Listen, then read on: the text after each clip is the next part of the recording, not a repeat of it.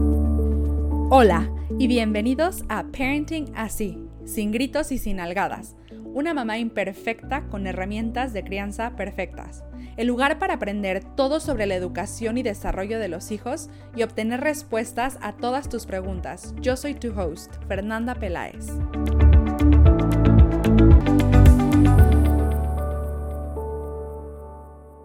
En este episodio te explicaré sobre la creencia detrás del comportamiento de tus hijos, lo cual le dará respuesta a la siguiente pregunta. ¿Por qué se portan así? Aprenderás cómo la forma en la que tú respondes al comportamiento de tus hijos aumenta o disminuye la mala conducta y lo que puedes hacer al respecto. Para finalizar, abordaré cómo el cambiar la percepción que tienen tus hijos puede dar un cambio en su comportamiento. Sin más, comencemos. Un niño mal portado es un niño desalentado. Rudolf Dreikers.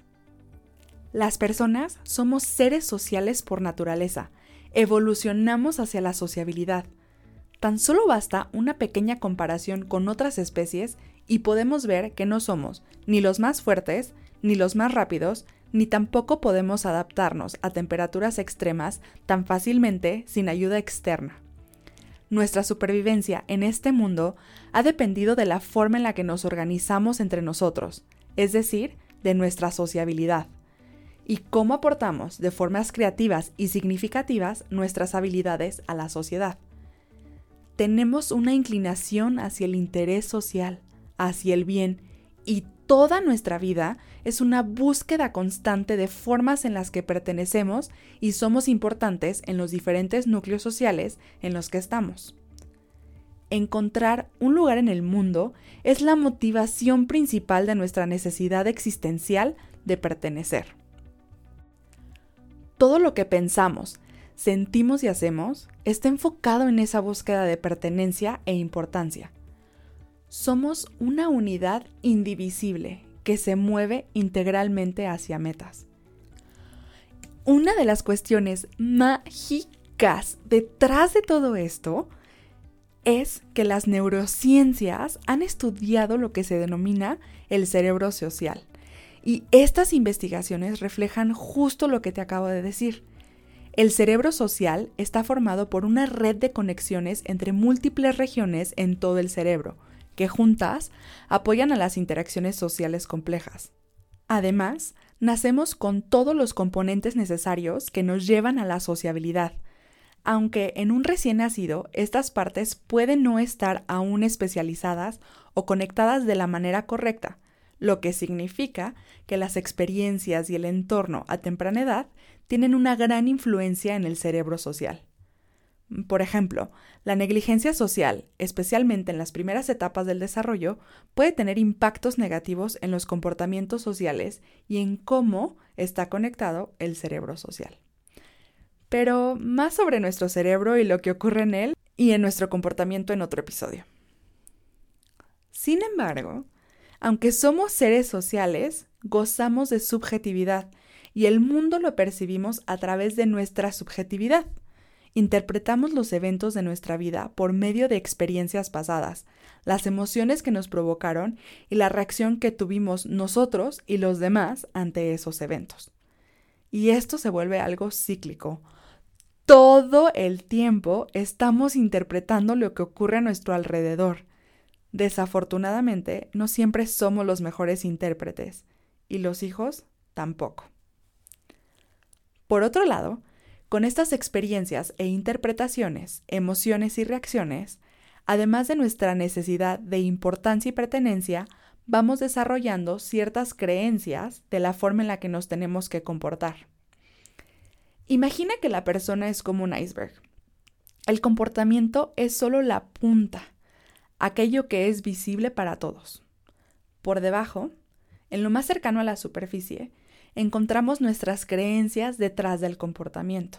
Y en lo más profundo se encuentra nuestro sentido de pertenencia e importancia.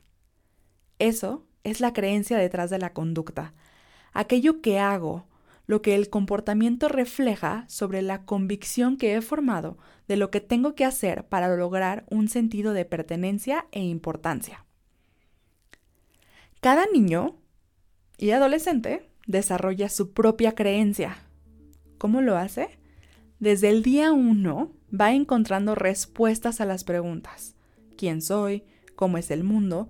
¿Y qué tengo que hacer para pertenecer y prosperar? Para contribuir de formas significativas y encontrar mi lugar en el mundo. Lo aprende de acuerdo a sus experiencias y las conclusiones o interpretaciones que hace sobre ellas toman decisiones constantemente y forman creencias sobre sí mismos, sobre el mundo y lo que tienen que hacer para prosperar o sobrevivir.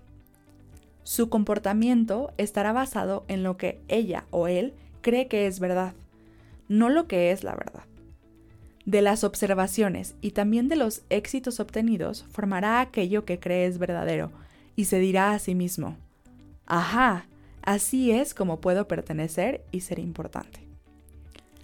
La mala conducta del niño o adolescente lleva una serie de creencias tras de sí y en el fondo la razón por la cual se porta de esa forma. Y la respuesta sencilla sería para pertenecer y ser importante.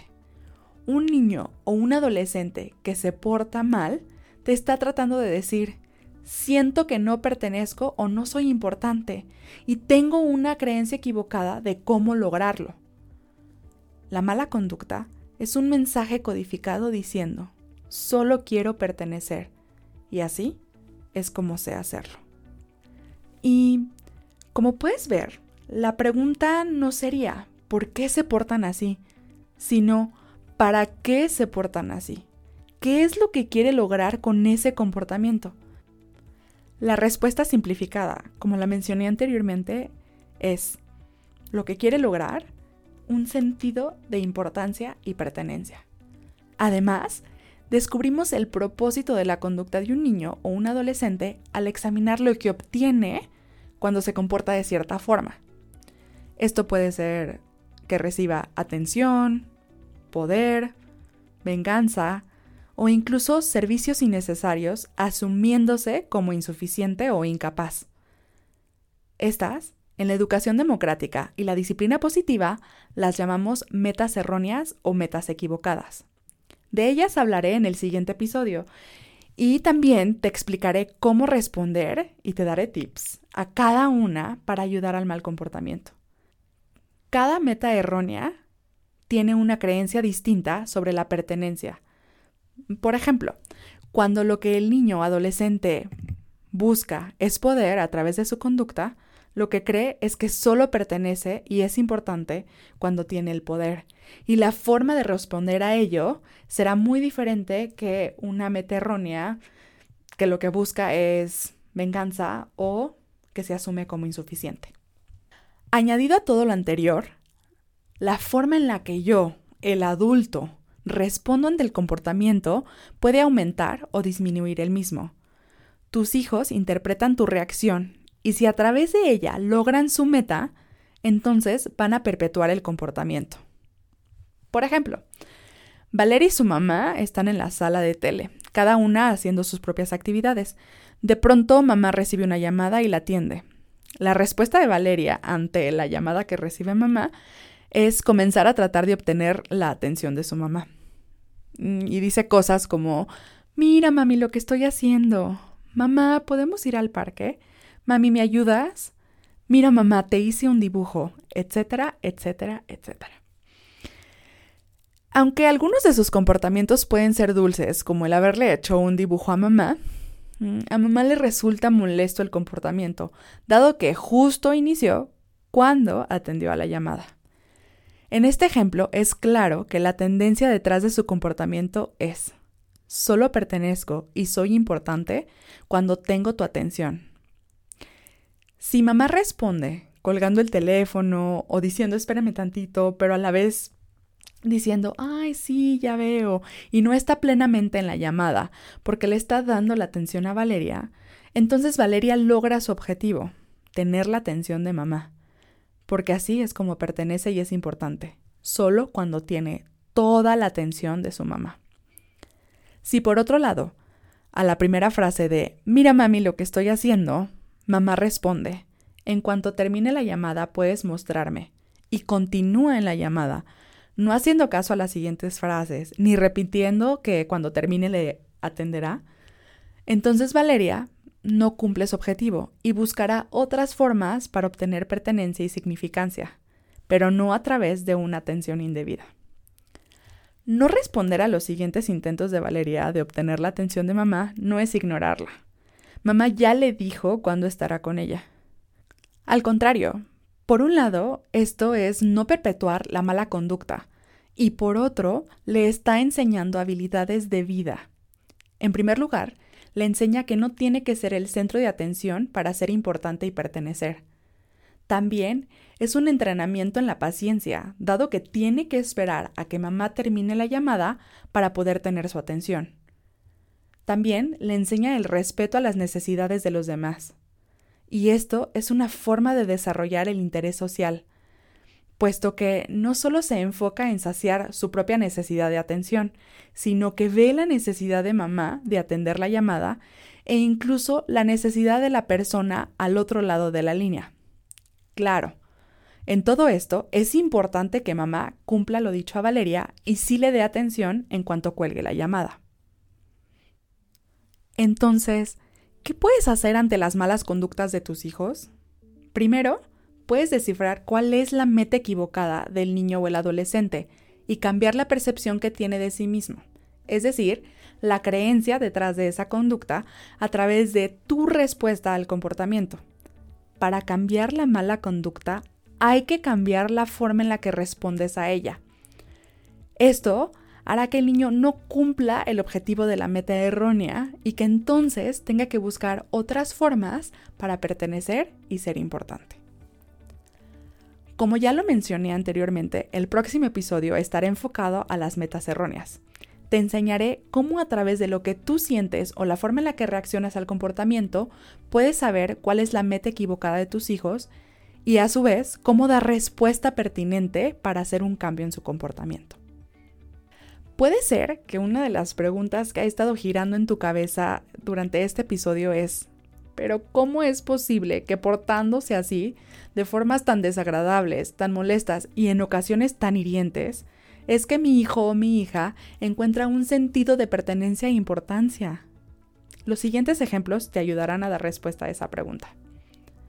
Iker, un niño de 5 años, era feliz y encantador. Además, había progresado rápidamente en su desarrollo y esto era una alegría para sus papás. Era experto en ganarse la aprobación de los adultos con sus maneras lindas y su habilidad para hacer las cosas. De repente, comenzó a cambiar su comportamiento. Se quejaba y hacía berrinche para obtener lo que quería.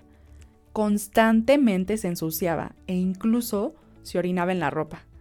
Dos meses antes de que apareciera este comportamiento, llegó a casa una nueva hermanita. Durante las primeras semanas, Iker se mostraba muy interesado en la bebé, Observaba con atención cómo su mamá la bañaba, la cambiaba y la alimentaba. Sin embargo, siempre que Iker se ofrecía a ayudar, su mamá se negaba, con firmeza y amabilidad, pero se negaba. Gradualmente, Iker perdió interés sobre la bebé, y poco tiempo después comenzó su comportamiento perturbador. Iker percibió toda la atención que recibía su hermanita, de repente se dio cuenta de que la bebé le había quitado la atención de su mamá. Ahora le prestaba más atención a la bebé que a él. Las observaciones de Iker son correctas. Sin embargo, cometió un error cuando interpretó que eso significaba que había perdido su lugar y que orinarse en la ropa, ensuciarse y hacer berrinche podían hacer que una persona, es decir, él, fuera importante. Imaginó que podría recuperar la atención de su mamá y por lo tanto su sentido de importancia y pertenencia, siendo él mismo un bebé. No reconoció las muchas ventajas que tenía sobre la bebé.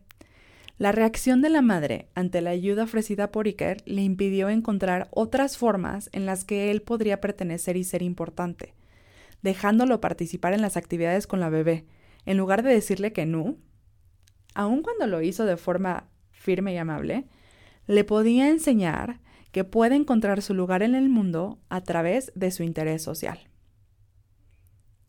María, de 16 años, es la más chica de cuatro hijos. Desde pequeña, todos en la familia la consienten y le hacen favores, incluso de cosas que es capaz de hacer por sí misma. Cuando algo le sale mal, espera a que alguien más lo resuelva por ella. En general, en la escuela ha sido un estudiante promedio, pero desde que entró a la prepa se ha enfrentado con un nivel académico más alto y sus calificaciones han bajado. No entrega las actividades, no hace proyectos y estudia a medias para los exámenes. Sus papás, preocupados por la situación, han intentado prácticamente de todo. La han castigado y quitado privilegios y también le han ofrecido premios y otros privilegios para cambiar su conducta. Pero la verdad es que no se le ve motivada y la conducta ha persistido. Desafortunadamente, la creencia que María desarrolló sobre sí misma por todos los servicios innecesarios por parte de su familia es la siguiente. Soy incapaz. No sirve de nada intentarlo porque no lo haré bien y convenceré a los demás que no esperen nada de mí. En este caso, María necesita descubrir sus capacidades, desarrollar habilidades para resolver problemas y enfrentar las situaciones cotidianas de la vida. ¿Cómo hacerlo? Acompañándola paso a paso. Por ejemplo, si entrega la tarea a medias, ya es un paso que no había dado, antes no la entregaba. Es mejor que no haberla entregado. Se le puede alentar diciendo, Noté que hoy entregaste la mitad de la tarea. Puedo ver tu esfuerzo en ello. Esto motiva el cambio y le hace ver que sí es capaz, para que la próxima vez entregue un poco más. Que para la próxima también estudie sin desalentarse, que pueda hacer sus proyectos y cambie la percepción que tiene sobre sí misma. Una vez que comprendas la creencia detrás del comportamiento de tus hijos, encontrarás que hay muchas formas de alentarles. Entonces, puedes intentar activamente hacer las cosas diferente, en lugar de simplemente reaccionar a la conducta de tu hijo. Recuerda, un niño mal portado es un niño desanimado. ¿Qué tipo de aliento necesita mi hijo en esta situación? ¿Cuál es otra forma en la que puedo animar su comportamiento para que encuentre un sentido de importancia y de pertenencia significativo? Estas son algunas de las preguntas que te puedes hacer ante el comportamiento de tus hijos. En lugar de ver un niño o un adolescente que se porta mal, intenta ver un niño o un adolescente que está buscando su lugar en el mundo. Si deseas enviar una pregunta para ser respondida en uno de nuestros episodios, puedes enviar un correo electrónico a fernanda.pelaes.ipitayo.com, ipitayo con Y, o a través de nuestras redes sociales en Facebook como Ipitayo, Instagram como Ipitayo-MX o en nuestra página de internet www.ipitayo.com en la sección de contacto. Me siento halagada de tenerte a bordo en un episodio más y estoy segura de que continuaremos aprendiendo mucho juntos.